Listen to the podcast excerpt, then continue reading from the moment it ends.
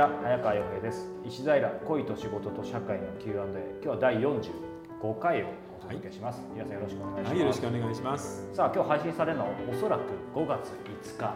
おお、ゴールデンウィークの最後。ですね。そして子供の日なんですけど、はい。イラさんと子供の日ってなんか結びつくような結びつかないようななんですがどんな感じなんですか？ええ子供の日ですか？いや、まあ祝日でゴールデンウィーク中なので、はどっかに出かけ旅行してるか、はい帰ってもう疲れてぐったりしているかのどっちかでしょうね。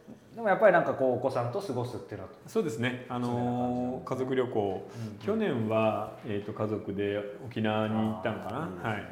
今年はどこ行くんでしょうね。まだわかんないですけど。なるほどそんな子供の日なんですが、はいさあ、えーそんな子供の日なんですが、ええ こんな質問が来ています。えー、26歳女性、えー人生初の浮気をしてしまい悩んでいます。これは期待ができます。こ。れ大人の日ですね。これ、はい。私は26歳会社員です。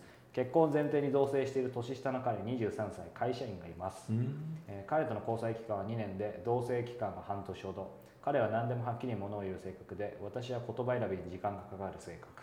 正反対の性格であるものの心地よい関係が続いています。結婚は今後12年の間にという約束です。ある日職場で共通の趣味がある先輩 A 過去37歳、えー既婚子供あり、えーに食事に誘われました。A さんには新人の頃にお世話になっており優しくて憧れの先輩です。彼氏には伝えた上で A さんと2人で出かけた後突然キスされてしまいました。A さんは私に彼がおり同棲中なのは知っています。キス以上はさすがにまずいと思いそれ以上は拒否して帰ってきたのですが、罪悪感の思いで、いっぱいでどうしたらいいか分かりません。彼にはこのことを打ち明けられていません。こんな私にアドバイスをお願いしますということです。いやもう可愛らしいですよね。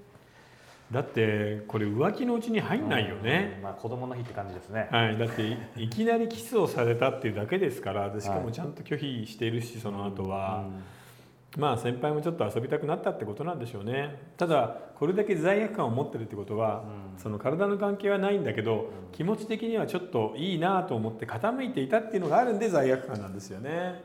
そうですよね。彼にはこのことを打ち明けられていませんっていうのは別にうん何もなかったら悩む必要すらないですよでも僕もねいい思うんだけどいろんな秘密とか言えないことがあって大人になっていくじゃないですか。別にこのまま彼とその別れて先輩と付き合ってるわけじゃないんだから、うんあのー胸に秘めたまま普通にしていけばいいんじゃないですか。うん。でそのうち罪悪感でいっぱいだったのがなんかいい思い出に変わっていくっていう気がするんですけどね、うん。何年かすると。でもなんかいいです。あんなこともあったなと、うん。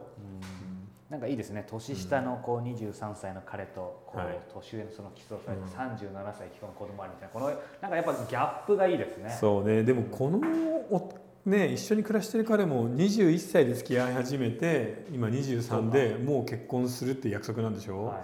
すごい真面目というかしっかりしてるよね。うん。うん。なのでまあ彼のことを大事にして先輩はもうこれでおしまいにしてですね、あとは楽しい思い出として胸に秘めていくぐらいで、うん。誰も責めないと思うけどね彼女のこと。そうですね、うん。全然問題なさそうですけどね、うんでもなんか思うのがもうこう僕の知り合いとかでもいるんですけど、うんまあ、結構こういうケース多いのかなと思いますけどやっぱりなんかもうずっと学生時代から付き合ってとか、あとこの社会人になってすぐ付き合って、うん。一途で全然遊んでこなかった、まあはいはいはいはい男性でも女性でもですねふとしたところでなんか他の人にはまっちゃうとか、うん。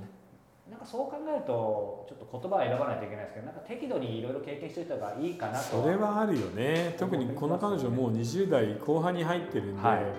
本当は結婚する前にもうちょっといろいろあった方がいいんだろうけど、うん。でももう同棲しちゃってるからなかなかねね。難しいよね、うん、でも本当に真面目ですね、うん。彼も彼女も真面目だな、うん。うん。同棲ってどう思います？結婚前に、いやいいと思いますけどね、うんうん、だってやっぱり2人で一緒に暮らした方が経済的にもいいし相手のなんか生活のパターンとかほらとっさの時の行動とかが分かるじゃないですか、まあ、ちょっと怖くもありますけどね、なので僕は割とおすすめだと思いますけどね、とりあえず試験期間で同棲してみるぐらいのことは今やった方がいいんじゃないかな。じゃあまあとりあえずこれはうん。淡い思いで胸に秘めろいやもう本当に可愛らしい話ですよ。これでずっと一人で悩んでいる。ただ言っときますけどあの彼氏には絶対言わない方がいいですよね。そうですね。そう心配するし職場でずっとこれからも仕事を続けることになるんで言わない方がいいと思います、